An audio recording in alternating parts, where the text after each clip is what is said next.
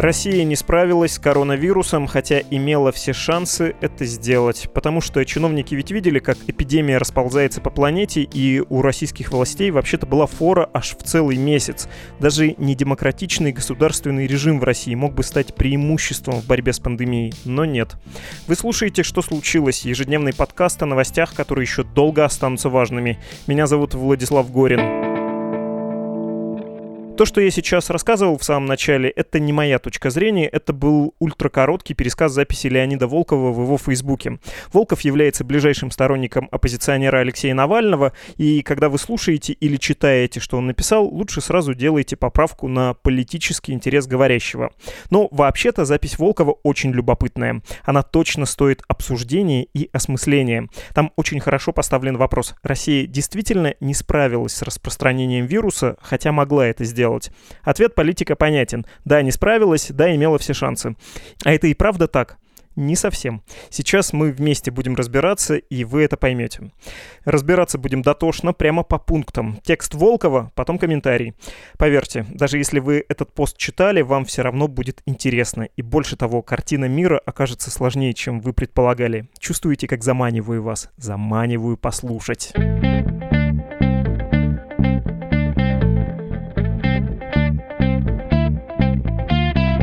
Я сказал, что будем разбираться, а как разбираться, если не позвать редактора медузовской рубрики «Разбор». С нами именно он, Дмитрий Кузнец. Дмитрий, привет. Привет. Сейчас будет большой фрагмент из записи Леонида Волкова. Я читаю, ты, Дмитрий, комментируешь.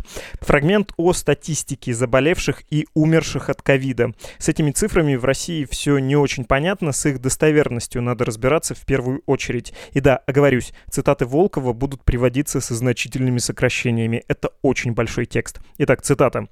«Почему Россия не справилась? А можно вообще так ставить вопрос? Да, сейчас уже очевидно, что можно. Даже по официальным данным, Россия уже две недели подряд почти каждый день занимает второе место по абсолютному приросту новых случаев и первое место по относительному. За последнюю неделю с большим отрывом превосходит аналогичные показатели в любой развитой стране. Из стран со значительным количеством зараженных хуже показатели только в Перу и Мексике. Так, тут есть еще про возможную недостоверность данных в регионах, что причину смерти указывают другую, не коронавирус, даже если человек болел и, очевидно, умер на фоне инфекции. Но это опустим. Вот ударный фрагмент вступительной части. Наконец, и это главная беда, Россия сейчас выделяется в мировой статистике как единственная страна, в которой продолжается экспоненциональный прирост новых случаев больше, чем через месяц после введения локдауна.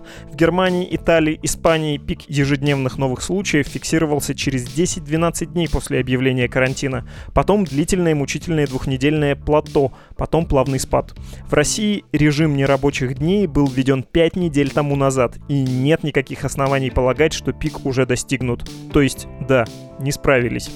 Итак, статистика врет, и в России все хуже, чем где бы то ни было. Дмитрий Кузнец, пожалуйста. Мы не знаем, врут нам или нет. Естественно, есть такая традиционная российская презумпция того, что статистика нам врет, э, врет постоянно.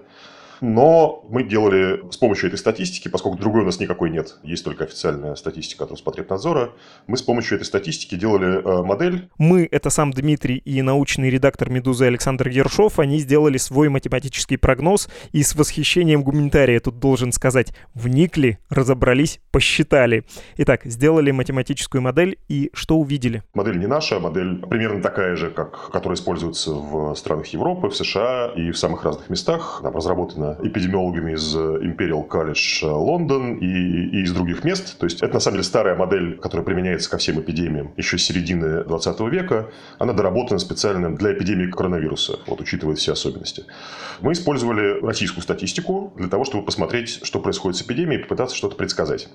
Надо сказать, что э, эта статистика выглядит как будто она настоящая. Вот. Но мы не знаем, настоящая она или нет.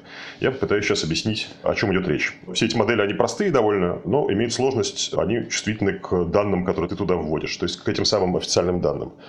Для коронавируса есть большие проблемы во всех странах, не только в России, со сбором этих самых первичных данных. Значит, о чем идет речь? Ну, первое – это выявленные случаи. Там совершенно понятно, что они выявляются не все, по многим причинам. Во-первых, есть люди, у которых нет симптомов, они даже сами не знают, что они переболели. Есть люди, которые э, просто не обращаются к врачам, которые болеют легко. Есть э, какие-то проблемы с, со сбором этой статистики, с регистрацией и так далее. В разных странах по-разному, но проблемы есть везде. То есть не все случаи выявляются.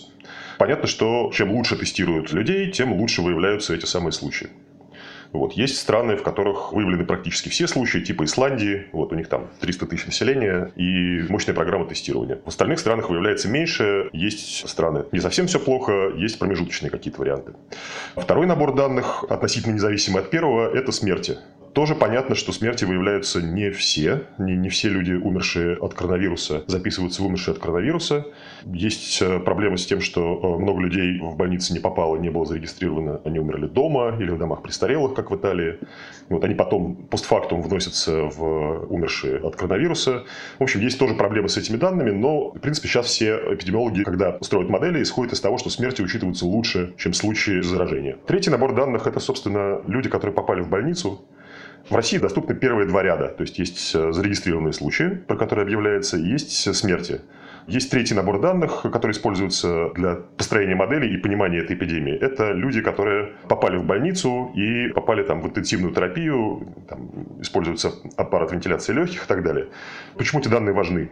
Потому что мы знаем примерную долю людей, которым потребуется госпитализация, интенсивная помощь и э, вентиляция легких. Если бы мы знали эти данные, модель была бы точнее. К сожалению, в России этих данных нет. По госпитализациям, по дням, лучше еще по возрастам, чтобы знать более-менее все про, про то, как эта эпидемия эпидемия протекает. Но если утрировать промежуточный итог, то да, много есть вопросов к российской статистике, но в целом, кажется, она достоверна, несмотря на то, что во многих регионах, в том числе в Москве, там не все понятно. Если верить статистическим данным, выявляется довольно много случаев. Вот. И уровень выявления растет постепенно. Мы можем, в связи с тем, что мы не знаем, сколько заразилось сегодня, мы можем там примерно посмотреть, сколько заразилось там, 10-11 дней назад потому что только сейчас эти люди с симптомами или без симптомов попали в базу регистрации. Вот. Мы можем сказать, что там 10-11 дней назад выявлялась почти половина случаев. Опять же, если верить статистике. Вот. Мы можем ей не верить. В этом случае мы буквально ничего не можем сказать о том, что происходит у нас с эпидемией. Если мы верим, это выглядит как будто нормальные данные. Вот. Мы можем легко себе представить, что сидят какие-то люди во власти и специально подстраивают данные так, чтобы они выглядели реалистично, но на самом деле были неправильными. Вот. Важный момент, надо подчеркнуть. Статистика выглядит адекватной. В теории, да, она может быть фальсифицированной, но в таком случае фальсифицирована она очень неплохо. И вот вопрос. Если верить цифрам, то в России все действительно очень плохо. Про смертность, насколько я понимаю, Леонид обеспокоен э, статистикой по смертности, и что у нас смертность от коронавируса меньше, чем в большинстве европейских стран. Если верить тому, что власти проводят массовое тестирование, то это нормальный показатель. Вот. Аналогичный заявленный уровень тестирования есть, допустим, в Германии, и там тоже довольно низкая смертность от коронавируса. Вот. Но, еще раз повторю, мы можем, конечно, не верить этим данным и считать, что они полностью подстроены. В этом случае мы ничего не можем сказать про эпидемию. Еще одна важная мысль, которую тоже нужно повторить. Можно не верить статистике, но тогда и говорить не о чем. Можете выключить подкаст прямо сейчас, встретимся завтра. И это будет именно вопрос веры с вашей стороны, то есть вне пространства рационального осмысления действительности. Если вы считаете, что в высокой башне в кабинете с двуглавым орлом сидит Бафомет, и моровое поветрие доставляет ему сатанинское удовольствие, то вперед, пожалуйста, можете верить в это. Если верите, что наоборот в начальственных кабинетах сидит сам Спаситель А подчиненные его силы небесные, то тоже, в общем, незачем слушать этот выпуск. Можете со своей верой тоже приходить завтра. А вот если осмыслять, то по имеющимся статистическим данным можно сказать следующее. С учетом времени, которое проходит от инфицирования до выявления, ситуация в России с 1 по 23 апреля была такой. Темпы распространения вируса снижались. Тем не менее, вирус продолжает распространяться, и эпидемия не идет на спад. Никакого плато, ну то есть когда заболевает стабильное число людей и кривая не растет. Его тоже нет и в помине. Дмитрий Кузнец продолжает. Наша модель, а также модели, которые делают всякие научные группы в мире, вот, говорит о том, что где-то в середине мая, если пойдет все так, как есть, этот уровень будет достигнут.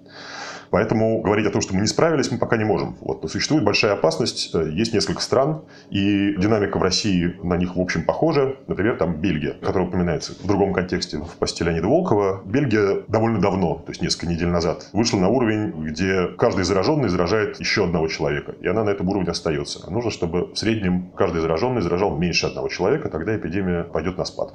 Опасность того, что Россия выйдет на этот уровень и на нем останется, или там чуть выше этого уровня, она остается. Говорит Леонид Волков голосом журналиста Владислава Горина, ну то есть моим. Ну, может быть, так и должно быть. В конце концов, все европейские страны тяжело пострадали. Почему Россия должна быть исключением? Нет, у России все было для того, чтобы подготовиться и показать действительно хорошие результаты. У России был месяц в запасе благодаря ее удаленности от китайского и итальянского эпицентров распространения заболевания. Именно так, изучая карту, надо смотреть не на физическое расстояние в километрах и не на фактор соседних стран, а на экономические связи и пассажирооборот так не выдерживает никакой критики аргумент о том, что мы же соседи с Китаем, к нам все должно было попасть еще в январе. Китай огромный, провинция Хубэй на юге страны, никаких специальных экономических связей у Хубэя и России нет.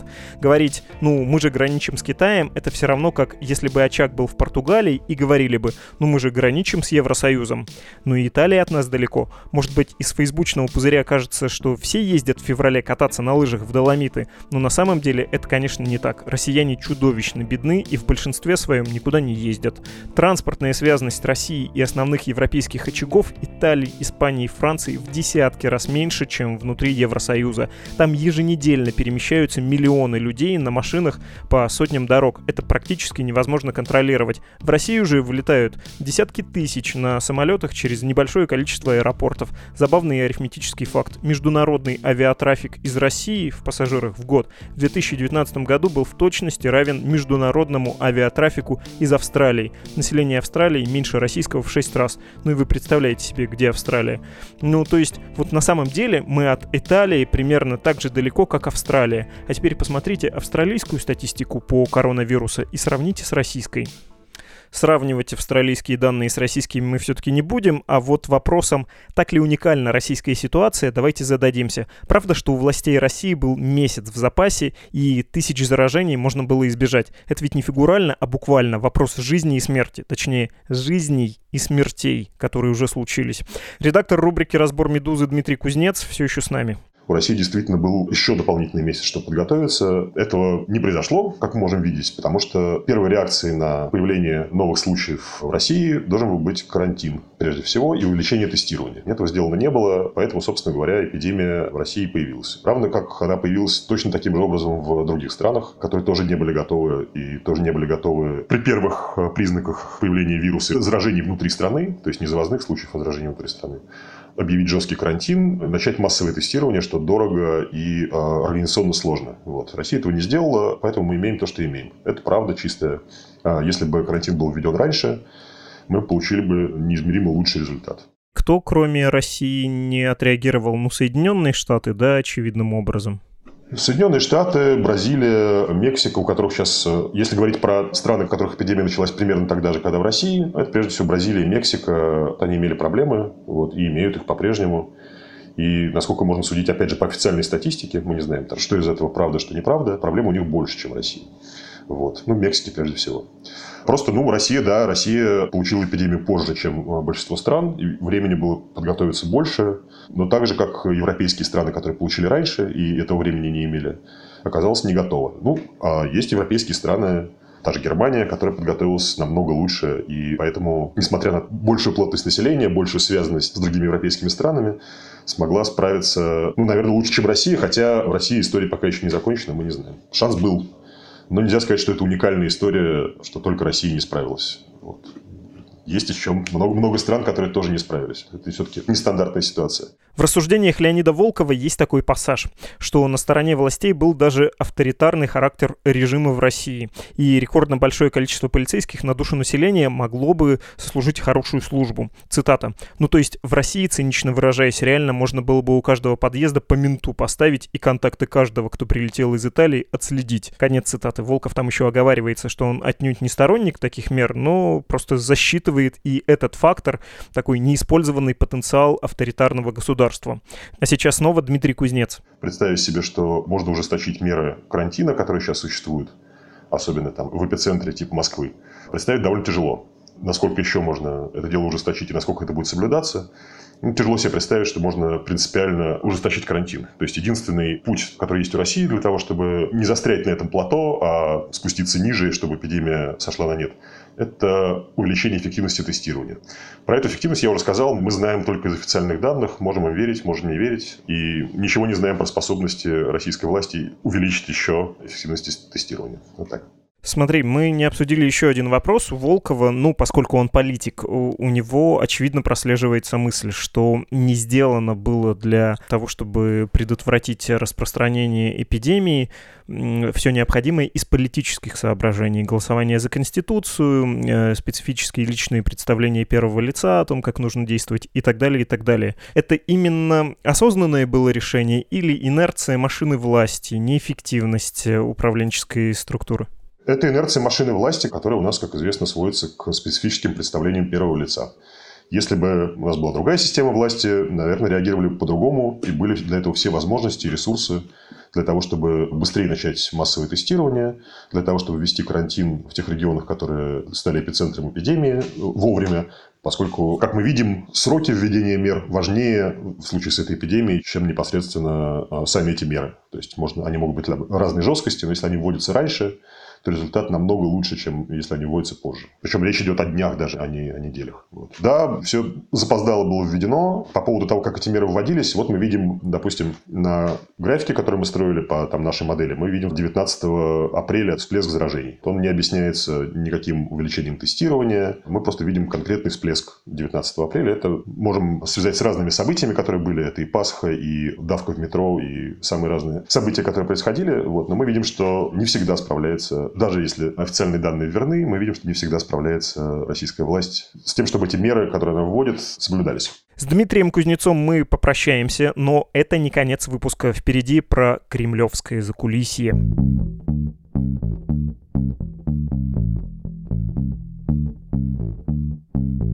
Сейчас поговорим про политический аспект всей этой истории. У Леонида Волкова он описан довольно прямолинейно. Цитата.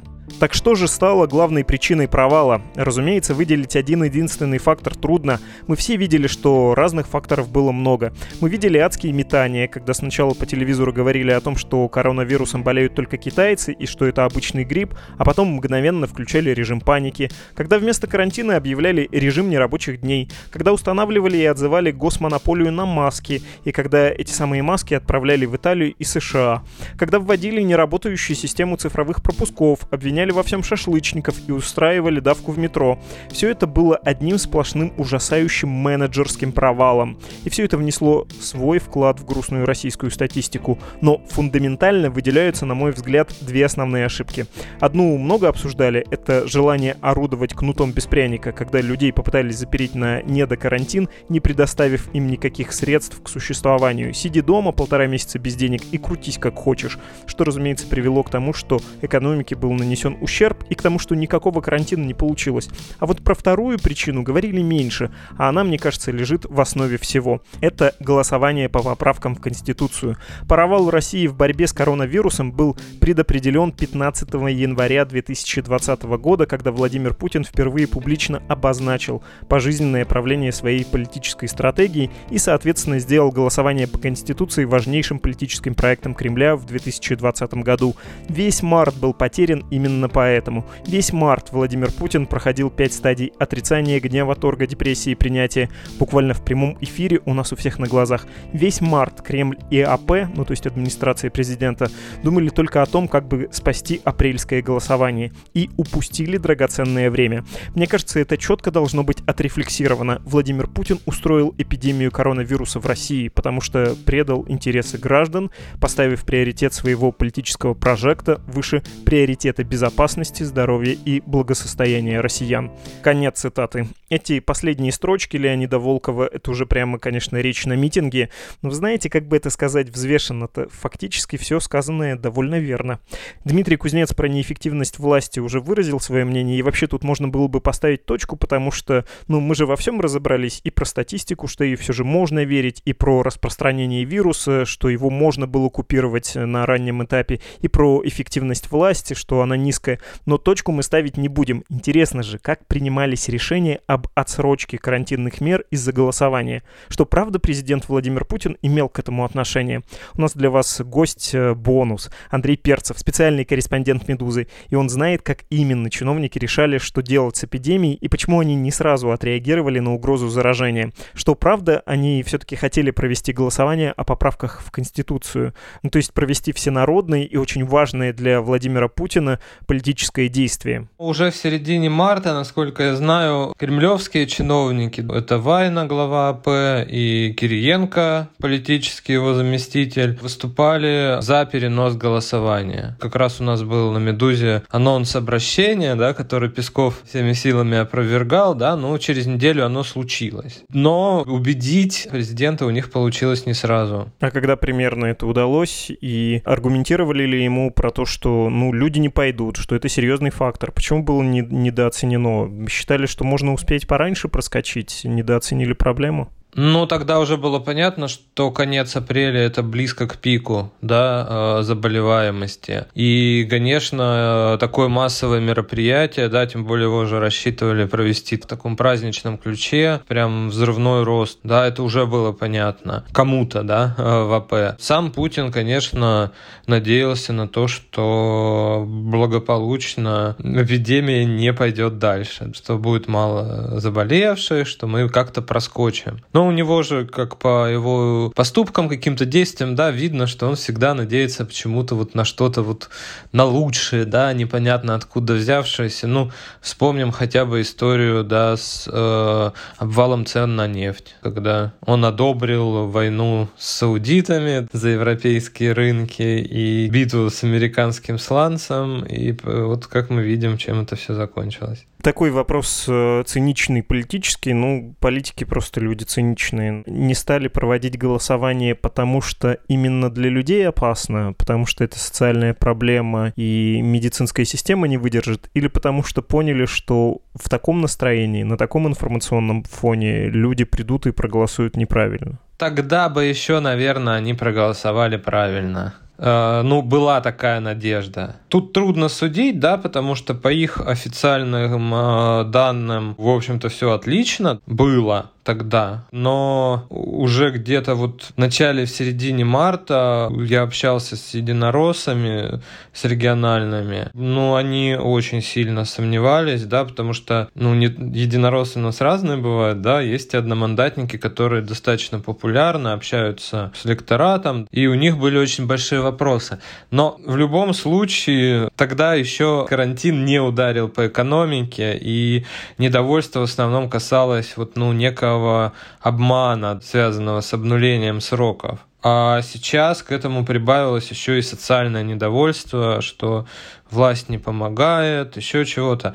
Ну, если с циничной точки зрения, для Путина правильнее было проводить тогда. Да, насколько сам он этим руководствовался, ну, наверное, нет, потому что думаю, что он считает себя до сих пор популярным. Ну, во всяком случае, тогда считал, я думаю, до сих пор считает популярным, да, э, лидером, за словом которым пойдут люди. А почему он не хотел переносить, ну тут в голову тоже не залезешь, но им, конечно, всем, ему в особенности, во, ну, им всем во власти, и Путину в особенности, хочется с этим скорее развязаться.